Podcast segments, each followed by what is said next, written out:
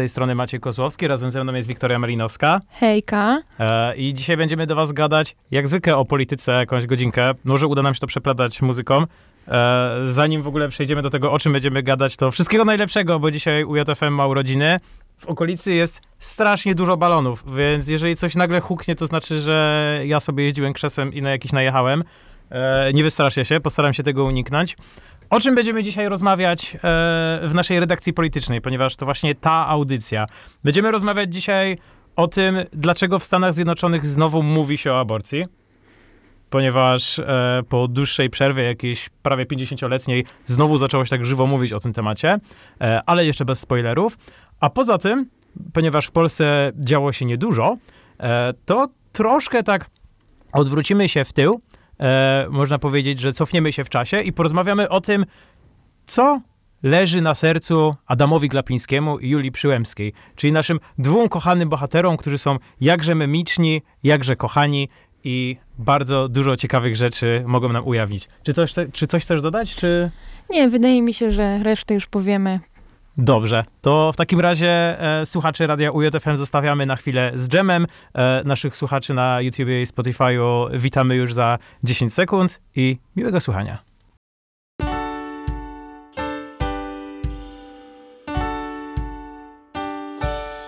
Okej, okay, e, zapomniałem, że wehikuł czasu potrafi być tak długi. Trochę nie przenieśliśmy się w czasie, chociaż nasi e, słuchacze na YouTube i Spotify się przenieśli, ponieważ oni tego nie słuchali. Tak czy siak wracając do tematu, Wiktoria, co się działo w Stanach Zjednoczonych?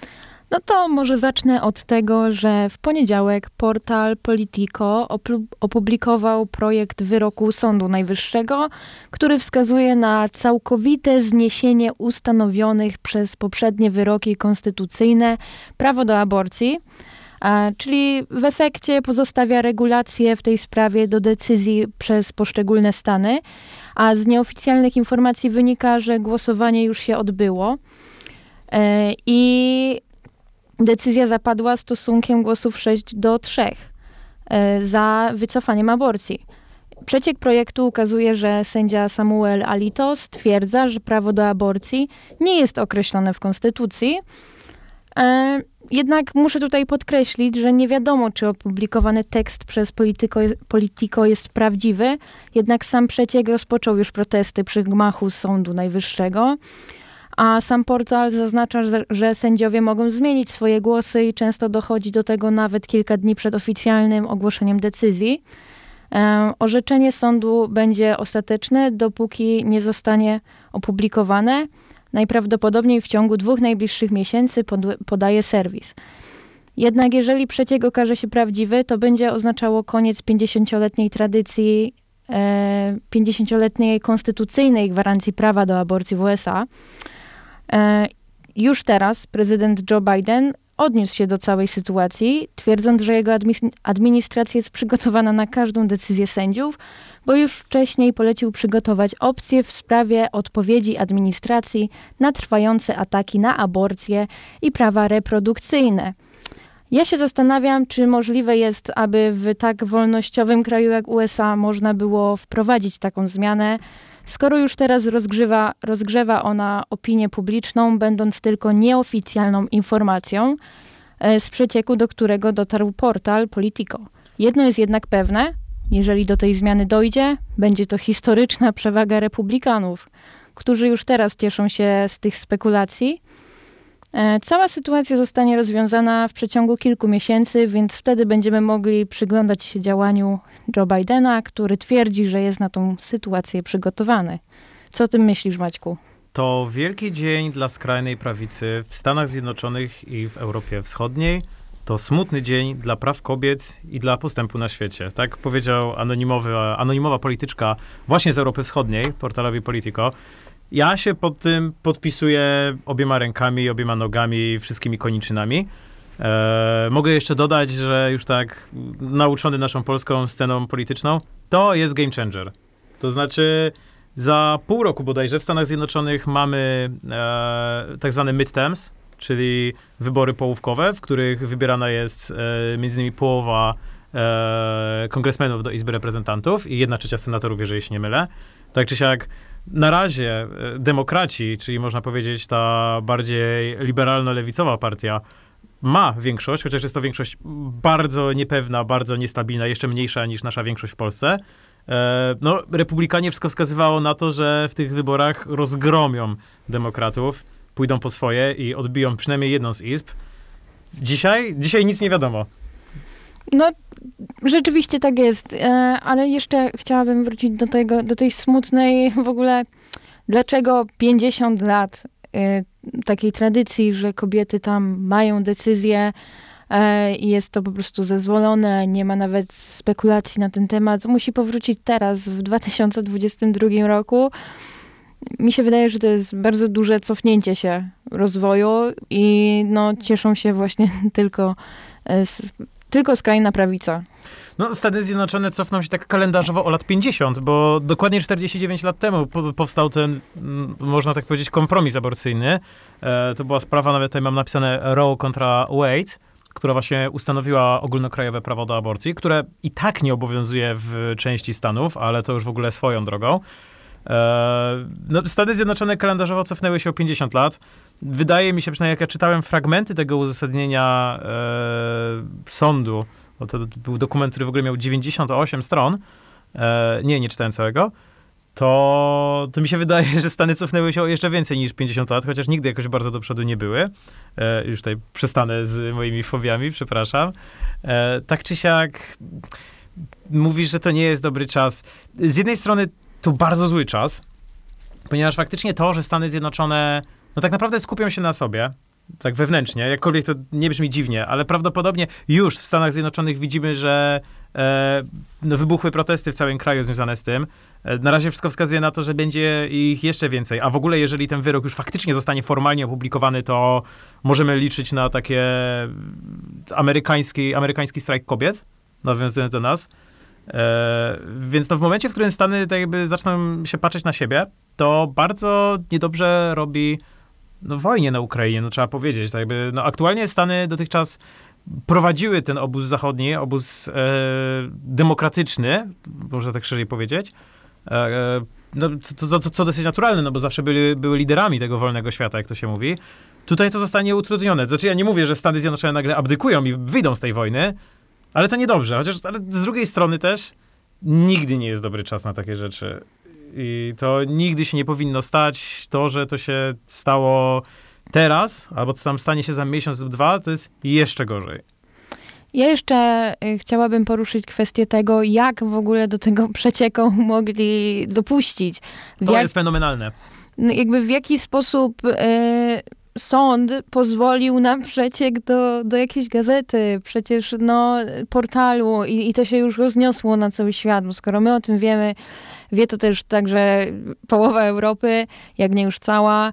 E, ciekawe, czy polecą za to głowy, kolokwialnie mówiąc. Bo tutaj warto może powiedzieć, warto tak zauważyć, to nie jest tak jak u nas w Polsce, że w momencie, w którym jakaś oficjalna decyzja ma zostać podjęta, to albo ta decyzja jest kompletnie niespodziewana, bo nie jest w ogóle kompletnie niczym uzasadniona, albo z drugiej strony wszyscy o niej wiedzą dwa tygodnie wcześniej, ponieważ są już przecieki. Nie, to jest pierwszy taki raz w Stanach, to jest też pierwszy raz w historii Stanów Zjednoczonych, w których dochodzi właśnie do czegoś takiego.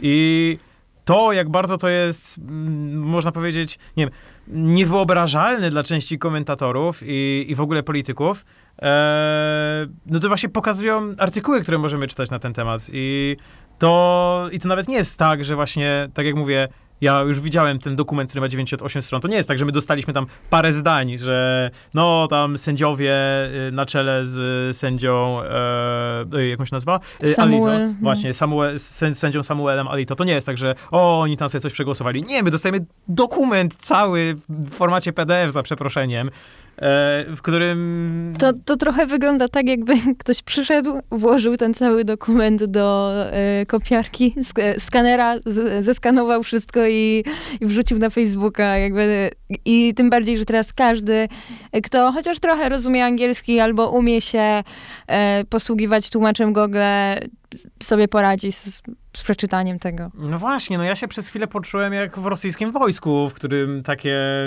no użyję ładnego słowa, wpadki są na porządku dziennym. E, tutaj faktycznie no, było to coś wyjątkowego. Nawet w Polsce się takie rzeczy nie działy, żeby oficjalne dokumenty e, wyciekały. Chyba jedyny taki mm, przypadek w, lat, w ostatnich latach to było jak e, wyciekały chyba rozwiązania Polskiego Ładu, ale to tam się okazało, że poseł Janusz Kowalski robił sobie po prostu zdjęcia telefonem co jakiś czas i, okazjonalnie wychodził do toalety, ale to jest zupełnie inna sprawa. To jest, tak jak mówisz, coś wyjątkowego i ja tutaj, no jak zwykle, nie będę krył swoich sympatii. Martwiłem się, że republikanie za pół roku pójdą jak po swoje w tych wyborach połówkowych. Dzisiaj ja nie mam pojęcia, co się stanie, bo z jednej strony to albo może być taki początek jakiegoś Wiesz co? marszu. Mi się wydaje, że to wszystko zależy od tej niby przygotowanej administracji Joe Bidena. Jeżeli oni rzeczywiście w jakiś sposób byli na to przygotowani i poradzą sobie ładnie z tą decyzją, jeżeli ona zapadnie i będą w stanie to jakoś odwrócić lub zmniejszyć skutki, ogólnie pomóc tym kobietom, yy, no to fajnie i wydaje mi się, że, że to pójdzie w tą dobrą stronę dla yy, demokratów. Jeżeli nie, to to będzie strzał w kolano.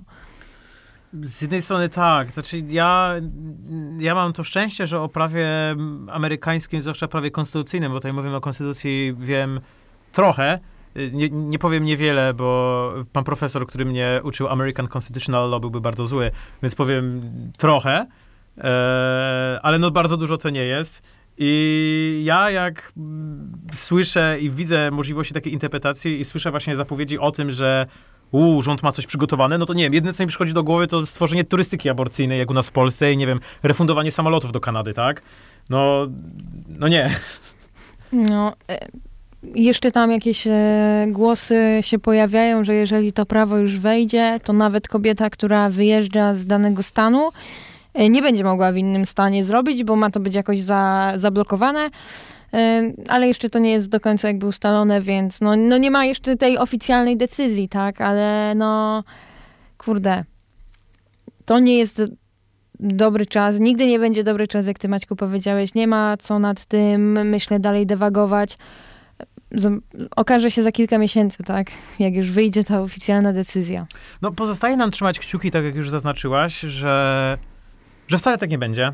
Że może to był tylko jakiś draft, tak, wmawiam to sobie właśnie, draft, który się tak pojawił, on tam został zaproponowany, no i, no i może coś sobie przegłosowali, ale jeszcze zmienią zdanie. E, nie, no tak już na poważnie. Sędziowie mogą zmienić zdanie. To, no może nie powiem, że to jest prawdopodobne, ale to jest możliwe. E, I dwóch, dwóch dwoje, dwoje sędziów, chociaż tam i tak większość to są mężczyźni oczywiście, e, dwoje sędziów musiałoby zmienić swoje zdanie, żeby, żebyśmy mieli tutaj, mieli o czymkolwiek mówić. Chociaż z tego, co kojarzę, to Sąd Najwyższy e, w Stanach Zjednoczonych, Zjednoczonych potrzebuje właśnie większości dwóch trzecich, żeby orzekać, a, a nie zwykłej, więc potrzebne jest sześć głosów, nie pięć. E, ale tutaj mówię, tutaj American Constitutional Law powiedzmy, że nie jest moją najsilniejszą stroną. E, tak czy jak już przechodząc tak na poważnie, powtórzę już to, co mówiłem dwa razy, ale no moim zdaniem to jest tak jakby najwyraźniejszy efekt tego, co się może stać. To albo może być początek takiego republikańskiego, ale takiego skrajnie konserwatywnego marszu, takiego trochę jak mieliśmy do czynienia w Polsce, chociaż warto zauważyć, że to, co się dzieje w Stanach Zjednoczonych, to nie jest nawet 10%, e, 10% tej jakby surowości tych rozwiązań, które my mamy w Polsce oczywiście, ponieważ to jest e, to jakby w cudzysłowie dopiero początek, początek takich kroków. E, to może być początek takiego skrajnie konserwatywnego marszu, który mógłby jeszcze bardziej wzmocnić republikanów e, zarówno w tej walce w wyborach połówkowych e, najbliższych, jak i także w walce o prezydenturę Donalda Trumpa za lat e, raz, dwa. Tak. I już niektórzy spekulują na, spekulują na ten temat, że to będzie y, wielki game changer dla Trumpa i że on się odbije i ogólnie to tak, zdobędzie dzięki temu wielkie poparcie.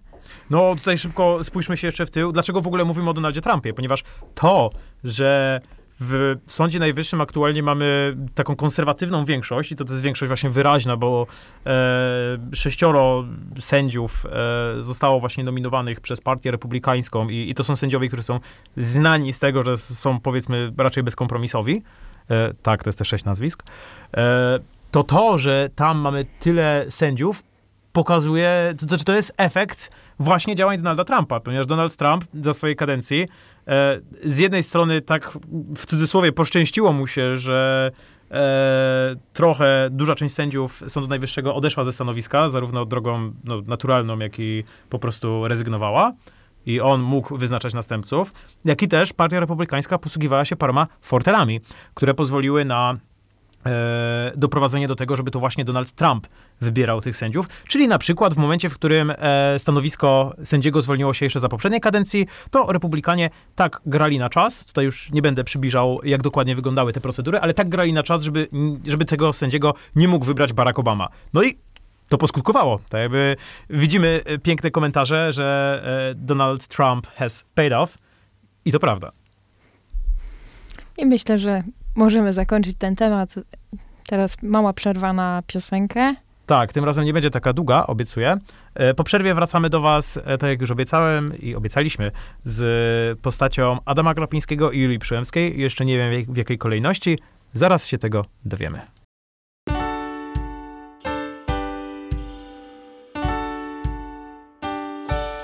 Zaczniemy od cytatu pani doktor Krystyny Pawłowicz, sędzi Trybunału Konstytucyjnego od roku 2019. Tak, tak. To cytat z Twittera oczywiście. Lewacki poseł Terela chce ujawnienia mego stanu majątkowego. Trzy kropki. Ty chamie, łobuzie, dziadu kalwaryjski. Udowodnij najpierw, że brałam łapówki. Piąta ruska kolumno, łachu jeden. Albo na kolana, pod stół i odszczekać. Was ucieszy tylko seria w nasze plecy.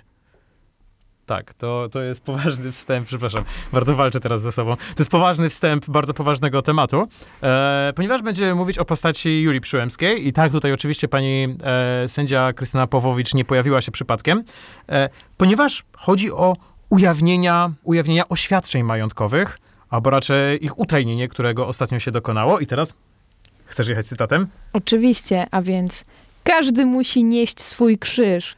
Takie jest nasze życie, więc nikt nie powinien liczyć na to, że te ataki nas załamią. I myślicie, że jest to cytat z Biblii. Nie, to Julia Przyłębska. No i tym krzyżem jest konkretnie taka pewna willa, e, 21 km od Warszawy, 308 metrów kwadratowych, e, z basenem podobno, i to nawet słyszałem, że podgrzewanym, ale, ale tutaj już nie będę się do końca odwoływał, z basenem, garażami w środku i to garaż jest trzy razy większy od mojego mieszkania, bo on ma 70 ileś metrów. E, nie śmiej się. E, to, to wszystko, cała ta, cała ta willa została kupiona za 2 miliony złotych kredytu z Państwowego Banku, którego prezesem był oczywiście znany nam e, Zbigniew Jagiełło, bliski przyjaciel Mateusza Morawieckiego. E, no, to jest krzyż, który każdy z nas nosi, tak? Ja, ja, ja bym chciał ponosić ten krzyż. Do tego jeszcze oczywiście e, pani Przyłębska dostaje 5 tysięcy złotych na wynajem służbowego mieszkania w Warszawie, e, w przypadku, w którym by mieszkała daleko. No, 21 km od Warszawy to jest faktycznie odległość, z której ja bym nie chciał dojeżdżać na przykład. Ja, ja, ja, ja bym sobie wziął mieszkanie za 5 tysięcy. Wiecie, za 5 tysięcy to można takie tam kawalereczkę 150 metrów sobie znaleźć, to całkiem bogato. E, no dobrze, przepraszam. Musiałem, musiałem z solą polecieć na początku. E, tak na poważnie. O co chodzi? E, ostatnio się zrobiło trochę głośno o tym, że e, sędzia Trybunału Konstytucyjnego, właśnie pa, pani, pani prezes Trybunału Konstytucyjnego Julia Przyłębska i czworo innych sędziów, e, przepraszam, pięcioro innych sędziów, e, utajniło swoje oświadczenia majątkowe. E, utajnili to e, w tym roku, e, w zeszłym też część z nich. E, No i w ogóle o co chodzi z utajnieniem oświadczeń majątkowych? Pewnie kojarzycie, że politycy muszą składać coś takiego. E, Oni tam między innymi piszą w ogóle skąd mają pieniądze, jakie mają pieniądze, jakie mają nie wiem, nieruchomości, samochody, nawet zegarki, wszystkie takie rzeczy. To jest po to, e, no żeby tacy politycy nie mogli w jakiś sposób otrzymywać finansowania. Typu wiecie, pod stołem dostają 100 tysięcy i e, na przykład, nie wiem, kupują sobie za to coś i potem głosują tak jak, tak jak chcą lobbyści. Tak, tak działa lobbying. E, ten taki bardziej korupcjogenny, można powiedzieć. No i w roku 2015, w momencie, w którym PiS doszedł do władzy, to zażądał, żeby sędziowie też składali takie oświadczenia, ponieważ no, sędziowie też mogą być korumpowani. No, nie powiem tak szczerze, ma to sens w sumie. Ja osobiście popieram, to jakby jawność życia publicznego, bardzo dobrze. Plus jeden, jak to niektórzy mówią. No i w 2016 roku przeszła sobie taka ustawa, która właśnie nakazywała sędziom tam do końca marca każdego roku składać takie oświadczenie. E, no i w momencie, w którym oni by w tym oświadczeniu umyślnie coś zataili, popełnili jakiś błąd, to e, mogła ich nawet odpowiedzialność dyscyplinarna tutaj e, czekać, znaczy mogliby stracić stanowisko, a w ogóle w momencie, w którym nie złożyliby tego oświadczenia, no to automatycznie, zrze- to znaczy, że oni zrzekają się stanowiska sędziego Trybunału Konstytucyjnego. No i wtedy posłowie PiS mówili, notabene w ogóle tak jeszcze mówił pan e, Piotrowicz, który teraz sam jest sędzią TK, ale nieważne. E, no i posłowie PiS tutaj mówili, że dobrze, że sędziowie mają e, pokazywać, ta kasta ma pokazywać, co ma i tak dalej. Ja powtarzam, no spoko, fajnie, nie? No. No i minęło 5 lat. Rok temu, w 2021, dzisiaj się tego dowiadujemy tak naprawdę, e, Julia Przyłębska złożyła oświadczenie dwa miesiące wcześniej. Była tutaj trochę taka nadgorliwa, złożyła już je w styczniu. E, I przy okazji pozostałych sędziów, nie siebie, pozostałych sędziów, zaczęła namawiać do utajnienia ich oświadczeń w celu ochrony ich prywatności. Ponieważ stwierdziła, że takie oświadczenia mogą właśnie zagrażać temu, że nie wiem, ci sędziowie mogą być namierzani i tak dalej. W nawiasie nie, bo tam i tak są utajnione wszystkie dane. Nie wiem, czy kiedyś przeglądaliście takie oświadczenia, ale tam jest tak wszystko ładnie wymazane. Nieważne. Paru polityków, się, paru, przepraszam, sędziów się złamało, e, pozwoliło sobie e, utajnić te oświadczenia. W ogóle to utajnienie, no dobra, nie powiem, że jest nielegalne, bo Trybunał Konstytucyjny twierdzi co innego, ale powiedzmy, że tam taki potężny fikoł prawny został zastosowany, żeby można to było utajnić. Już skracam, przepraszam. E, no i w dużym skrócie w ogóle dlaczego ona złożyła wcześniej to oświadczenie?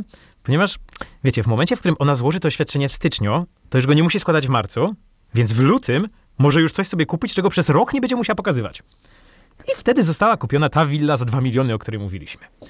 No i to było rok temu. W tym roku, dwa miesiące temu, w marcu, okazuje się, że e, prezes Trybunału Konstytucyjnego Julia Przyłębska e, wnosi sama o utajnienie swojego oświadczenia majątkowego, ponieważ ona nie chce pokazywać, co tam jest. Ponieważ też właśnie bezpieczeństwo i tak dalej. No i ktoś jej wtedy powiedział, że no ej, ale przecież tak nie wolno. A ona mówi, no jak to nie, przecież rok temu pięć, pięć, pięcioro, sędziów sobie, pię, pięcioro sędziów już tak sobie zrobiło. No i nie powiem, to, no to ma sens. E, no i przeszło. Oświadczenie zostało utajnione. Dziennikarze i tak potem doszli do tego. No widzicie, no my wiemy ile to ma metrów, gdzie to dokładnie się znajduje. Wiemy, że tam jest basen z podgrzewaną wodą. Podgrzewana. To też fajne. Na zewnątrz. Więc, więc całkiem fajne. Eee, no, no i to jest w cały case pani, pani Julii Przyłębskiej. Eee, czy chcesz jakoś skomentować, zanim wybuchniesz śmiechem? No, ja mogę powiedzieć, że szlachta się bawi, lud pracuje, wszystko jest na swoim miejscu. Po co nam te oświadczenia majątkowe? Fajnie, niech ludzie nie wiedzą, co się dzieje. Super. Ja przyznam się, że jak zacząłem czytać o, o tej willi, to, to wolałem jej już nie wiedzieć, bo zacząłem czuć taki pewien ból, nie wiem, może coś trzasnęło tak głośno, że tak powiem. E, trochę zabolało. E, nie będę precyzował co, gdzie, jak i dlaczego. Tak, E, ale wiesz co, ja mam nadzieję, że kiedyś jakiś nadgorliwy, nadgorliwa stacja dziennikarska po prostu jakimś e, helikopterem się przeleci nad i sobie porobi takie fajne zdjęcia, żeby każdy wiedział, jak to wygląda. Ja, ja mam takie, taką nadzieję, że to będzie tak totalnie opublikowane. no to wiesz, nawet dronem można zrobić, to nie jest w No. sumie jakoś bardzo ciężkie. Więc ja czekam. To jest taki mój pomysł, żeby ktoś zainwestował w taką e, aferę. Może na jakimś e, plotkarskim portalu typu Super Express, trzymamy za was kciuki. Tak.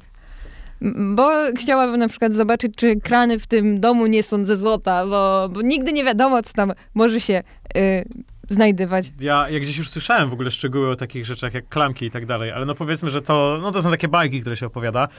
Już tak na poważnie. E, ja, ja bym głośno o tych dronach i o tym e, kamerowaniu z góry nie mówił, bo już był taki pewien polityk, który nad swoim domem ustanowił no-fly zone.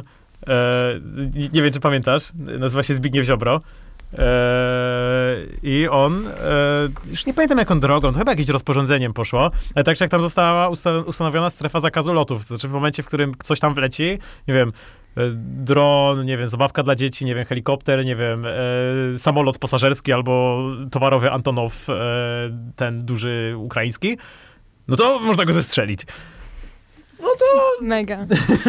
może, może nad domem pani, e, pani prezes też coś takiego powstanie. E, oby nie, bo, bo ja liczę na zdjęcia tego basenu, nie powiem. E, Basen podgrzewany to jest coś, co chciałbym zobaczyć na, na oczy, po, poza akwaparkiem. E, chociaż w akwap... Nie, w akwa... no tak, w akwaparku są takie baseny. No, no to, to była, była taka miniaturka akwaparku. E, ja muszę jeszcze zacytować cytat, zacytować cytat, rzucić cytatem, e, który też sobie zapisałem. To jest taki cytacik ze smaczkiem, ale, ale po prostu bardzo mi się, mojemu serdusz, moje serduszko się uśmiechało, jak je czytałem. To też pani e, Julia Przyłębska, która właśnie mówi o tych oświadczeniach. E, to wszystko, wszystkie te cytaty, które rzuciliśmy e, pani Przyłębskiej były powiedziane w, wypowiedziane w jej wywiadzie dla tygodnika sieci. Tutaj tak e, w gwoli praw autorskich. Jawność oświadczeń majątkowych nie oznacza, że wszystkie szczegóły związane z prywatną transakcją zakupu nieruchomości muszą być jawne. Proste. No i pamiętajcie, żeby każdy z nas niósł swój krzyż, bo takie jest nasze życie. Tak, no ja się bałem, że jakoś dużo bardziej się roz, rozpowiemy o tym temacie. Eee, no i tak przechodząc w sumie, dobra, już tak na poważnie. Eee, króciutkie może takie spojrzenie się, co to może zmienić. Powiem szczerze, nic. To, to nic nie zmieni. To jakby w mediach już o tym mówiono, kto miał usłyszeć, już o tym usłyszał. Wy też, pewnie duża część z was też dopiero o tym usłyszała, bo to jakoś tak dużego rezonansu nie, nie, nie miało. Jakby tutaj majówka rządzi się swoimi prawami, wiecie. E, Opary grillów i, i piwa dominują nad e, innymi rzeczami. E, oj, nie wolno mi mówić o tym drugim, bo to jest przed, przed 22. E, tak czy siak, już bardziej do rzeczy. E, kto miał usłyszeć, to już usłyszał, więc ludzie się jakoś bardzo tym nie zbulwersują. Czy to będzie miało jakieś konsekwencje takie prawne dla pani prezes? Oczywiście, że nie. No, nie okłamujmy się. No niestety, sami budujemy to, jak się zachowują politycy. Jeżeli na coś, politycy, sędziowie, jeżeli na coś po, pozwalamy, no to niestety się tak będzie działo. To prawda, to prawda. To jakby to inaczej. Podejrzewam, że jedyne, co to zmieni, to to, że w momencie, w którym będą się zbliżały wybory, albo po prostu będzie jakaś debata czy coś, to może nazwisko e, pani Przyłębskiej usłyszycie właśnie jako taki, wiecie, bardzo często się robi w debatach i ogólnie w kampaniach wyborczych, takie przykłady, e, wiecie, Bizancjum w cudzysłowie, jak to się mówi, wiecie, te, te, tego, że tam oni kradną i tak dalej. No, może to będzie pokazane jako jakiś przykład czy coś, ale tak, nie, be, bez jakichś większych tych. No, E, druga postać, o której chcielibyśmy opowiedzieć, e, to jest postać, która już jest taka bardziej aktualna i bardziej związana z tym, co się faktu, e, faktycznie aktualnie dzieje w polityce. Adam Glapiński. Jastrząb na czele Jastrzębi, jak sam się przedstawił e, na konferencji Narodowego Banku Polskiego. Tu oczywiście nie chodzi o, o to, że on jest jakimś wielkim ornitologiem. E, to wiecie, to jest takie tłumaczenie, że są gołębie i jastrzębie. Jastrzębie to są ci, którzy tam są tacy radykalni, ostry kurs i tak dalej. W dużym skrócie, Narodowy Bank Polski możecie ostatnio kojarzyć z tym, że w momencie, w którym wchodzicie do sklepu i widzicie, że na przykład pod, podrożała amaryna, e, to jest to związane właśnie z panem Adamem Glapińskim, między innymi. No i też z polityką Biedronki, ale to swoją drogą. E, tak czy siak, e, każdy odczyt inflacji, który widzimy, który ostatnio już e, chyba jakiś trzeci albo czwarty był powyżej 10 punktów procentowych, e, to też jest spowodowany między innymi, no nie mówię, że tylko, broń Boże, ale między innymi jest to spowodowany właśnie e, tutaj rewelacjami, które zapewnił nam e, pan prezes Adam Glapiński. No już nie będę się odwracał, bo o tym mówiliśmy wiele razy, to dlaczego stopy procentowe tam w pewnym momencie ich było za mało, potem przez moment było za dużo i tak dalej, i tak dalej. To nie jest ciekawe, tak szczerze. Chyba, chyba że studiujecie ekonomię, to przepraszam, czapki z głów, to wtedy jest bardzo ciekawe. E, ale ja nie studiuję. Ale rozumiem, tak jak coś, o co chodzi. No cóż. Ale y, oprócz tej afery z, no afery to po prostu, to raczej nie afera, to jest po prostu nasze życie, inflacja.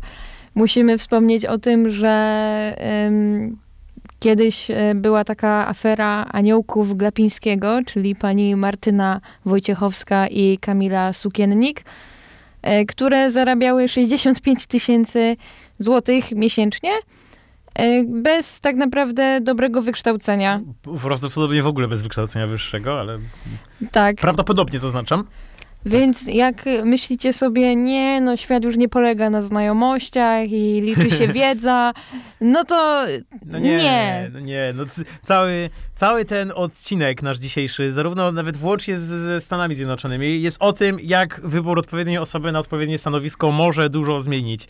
I teraz po prostu brzmię jak wujek na, na majówce albo na, na obiadku wielkanocnym, ale taki jest. E, dlaczego w ogóle wspominamy o tych aniołkach Glapińskiego? Bo to jest w ogóle sprawa sprzed czterech lat. To jest kompletnie, nie- znaczy nie, no, przepraszam, to jest bardzo ciekawe, ale to kompletnie nic nie zmieniło na dłuższą metę. To był czas, e, w którym te aniołki to była taka jedna z pierwszych takich poważniejszych afer, poważniejszych wizerunkowo, afer PiS. To był czas, w którym te aniołki bardzo zdenerwowały opinię publiczną. I nie tylko, bardzo zdenerwowały samego Jarosława Kaczyńskiego, który, tak, który pomimo, że pan e, prezes Adam Glapiński jest jego bardzo bliskim współpracownikiem, i o, o tym jeszcze będziemy za sekundkę mówić, e, który wtedy przez pewien moment wszystko wskazywało na to, że będzie się domagał, e, domagał dymisji pana prezesa. Tutaj e, nie, nie, nie, wiem, czy widziałaś w materiałach przed, przed audycją, ale to było takie, e, był taki potężny moment, w którym zaczęłeś tak w kuluarach mówić o tym, że no, może ten pan prezes MBP to tam w pewnym momencie, wiecie, wycofa się ze stanowiska ze względu na zły stan zdrowia, bo odwołać go nie można. No więc pan, pan Glapiński wszedł na Twittera i napisał, że a, wszystko z moim zdrowiem w porządku, ze stanowiska zamierzać się nie wycofywam. Nie, wycofywać nie zamierzam. No. Niektórzy by powiedzieli, że to tak zwany move. E, no nie powiem, pan, pan prezes Glapiński na, na pewno ma bardzo, e, jest bardzo odważnym człowiekiem. I myślę, że się dobrze czuje na swoim stanowisku, Oj, tak. ale, ale czy to dobrze wpływa na nasze życie? Oj, nie. Ja, ja mogę powiedzieć, że jak oglądam czasem pana prezesa, to widać, że on dosłownie jak pączek w maśle żyje. E, ale tutaj trzeba oddać, to jest człowiek z kompetencjami, to jest e, na pew, to jest chyba profesor uniwersytecki, na pewno tak jak ma habilitację, właśnie związany właśnie z kierunków ekonomicznych. On dużo wie o finansach. E, to, to jest naprawdę, to jest człowiek, to jest właściwy człowiek na właściwym miejscu, to trzeba przyznać. Nawet ustępujący Marek Belka, poprzedni e, prezes MBP, niezwiązany z PiSem, bynajmniej, wręcz przeciwnie, powiedział, że to będzie, to, to będzie dobry człowiek. To, to będzie dobry prezes. Znaczy, y, musimy powiedzieć, że Glapiński grał kiedyś wcześniej na obniżenie wartości pieniądza złotego, co zbiegło się z popandemiczną inflacją, ale ogólnie e, to granie na obniżenie wartości jest czymś normalnym, jeżeli chodzi o banki narodowe. Ta, tak się robi, bo jeżeli inflacja w jakimś małym stopniu występuje, to banki po prostu zarabiają. I, Tak. i to, to trzeba przy, powiedzieć głośno, że to nie jest jakby zły ruch, no ale to się teraz odbija czkawką, bo mamy popandemiczną, popandemiczny świat. I no nie, nie za bardzo sobie też e, Glapiński radzi, a nawet jak już jakieś ruchy idą ze strony jego podwyższania stóp procentowych, żeby to jakoś złagodzić, no to nagle rząd wyciąga kartę i mówi, dobra, teraz trzy miesiące wakacji dla ludzi z kredytami. To prawda, że tutaj widać, że rząd trochę gra przeciwko Narodowej Banku, Narodowemu Banku Polskiemu.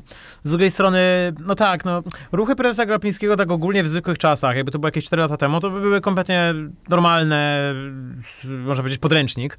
Problem jest taki, że nie mamy normalnych czasów, zwłaszcza ekonomicznie, e, co, co właśnie widzimy na półkach. E, więc ruchy prezesa Glapińskiego się trochę źle zbiegły z tym, co się faktycznie dzieje. Można powiedzieć, że zaspał, tak jak to się mówiło.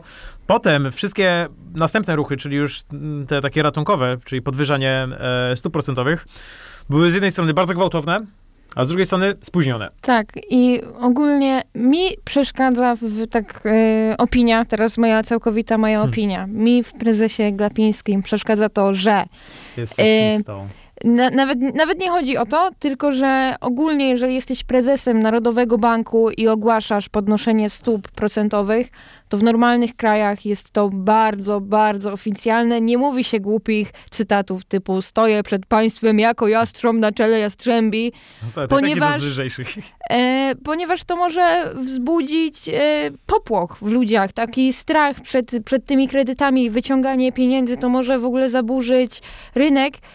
Polacy no, nie zrobili tego, więc chwała Bogu, przynajmniej na razie, ale kurczę, to mi przeszkadza, że on jakby nie korzysta z tych, jakby z tego oficjalnego tonu, no nie wiem, żeby jakoś inaczej przedstawiał tą, tą sytuację, jakoś inaczej występował, bo te jego wystąpienia oficjalne są strasznie słabe.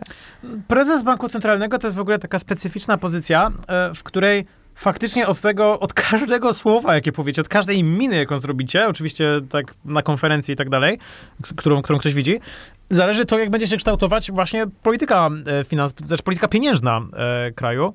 E, Z tego powodu, że no, wasze, wasze ruchy, wasze słowa obserwuje bardzo dużo osób, bardzo dużo inwestorów, bardzo dużo e, przynajmniej masowych kredytobior, kre- kredytobiorców i tak dalej.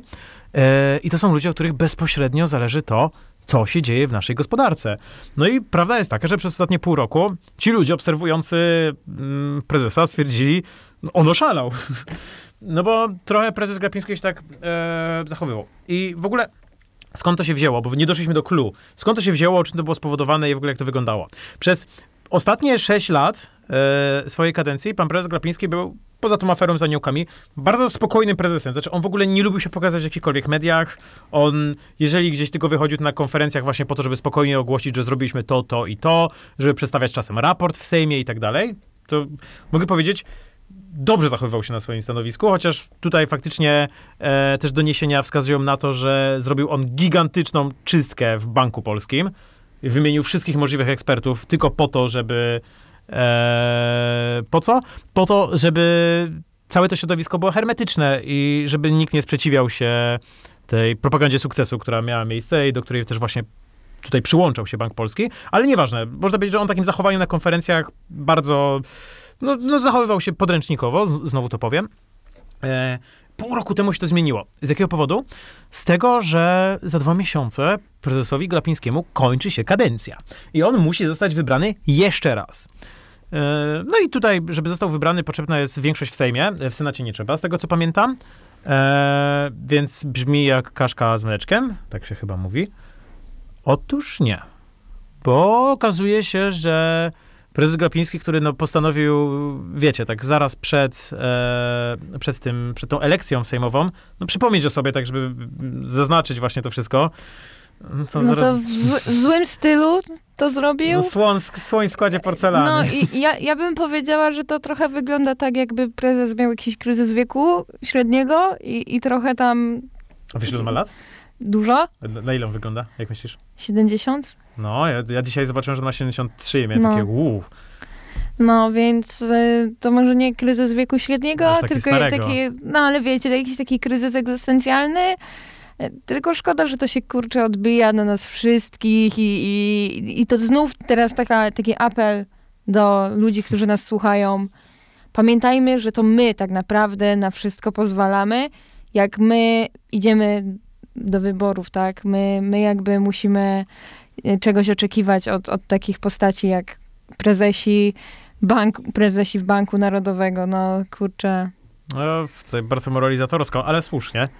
E, jeszcze tak wspominając trochę w ogóle o tym, e, jak teraz wygląda pozycja prezesa Glapińskiego, ponieważ mówimy o kłopotach, które mają ci właśnie ci ludzie władzy. Spoiler, taka, taki będzie tytuł odcinka na e, naszym YouTubie.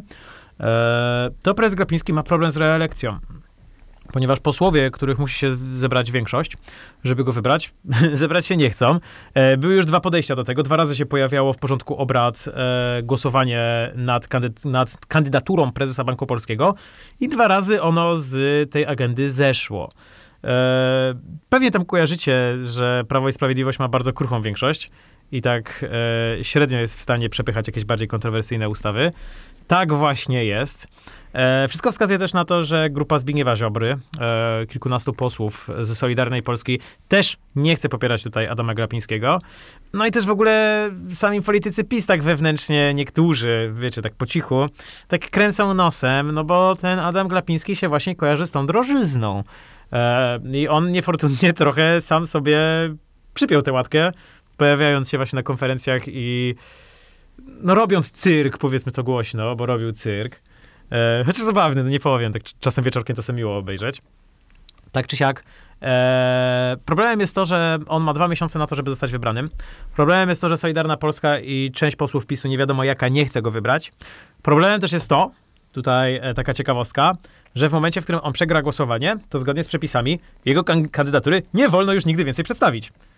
Więc to jest jeden strzał. Uda się albo się nie uda. To jest taki, wiecie, najlepszy moment, żeby zdradzić PiS, wink wink. E, no i tak właśnie jest. No, na razie wszystko wskazuje na to, że ciężko będzie zebrać tę większość. E, tutaj grupa Zbigniewa Ziobry, to nie jest tak, że oni jakoś bardzo nienawidzą e, Adama Glapińskiego, to, to bardziej w sumie to tak neutralnie do niego podchodzą. Chodzi o to, że no wiecie, w międzyczasie trzeba sobie trochę powalczyć o sytuację w koalicji, tam jest taka pewna ustawa o Sądzie Najwyższym, pewnie Izba Dyscyplinarna, słyszeliście coś takiego. E, Solidarna Polska bardzo chce, żeby to jej rozwiązania zostały tutaj przepchnięte. No i jest w stanie położyć na szali właśnie, w cudzysłowie, głowę pana prezesa i zaszantażować Prawo i Sprawiedliwość tym, że nie zostanie on ponownie wybrany. Czy chcemy coś jeszcze dodać, czy, czy możemy dzisiaj już kończyć? Wydaje mi się, że powinniśmy już to zamknąć, bo nie, Wybuchniemy jakby zaraz śmiechem.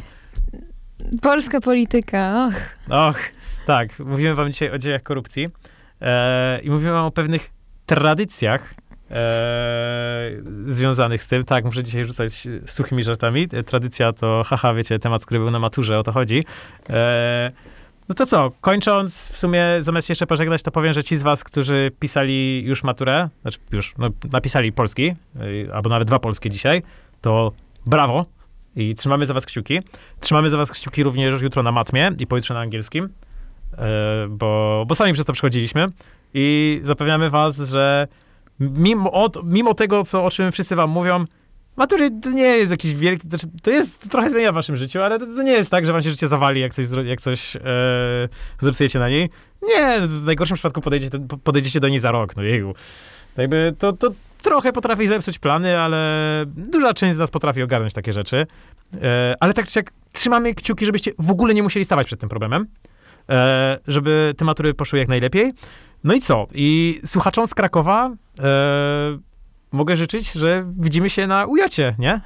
za, za trzy Nawet miesiące. nie z Krakowa. Nawet nie z Krakowa, ale z Krakowa Kraków, bardziej. piękne miasto, zapraszamy wszystkich nie z Krakowa. Tak, zapraszamy wszystkich nie z Krakowa. E, no i co? Powodzenia na matmie. Trzymamy kciuki. E, to była redakcja polityczna, to było koło naukowe publicystyki politycznej. Maciej Kozłowski Wiktoria Malinowska? i powodzenia.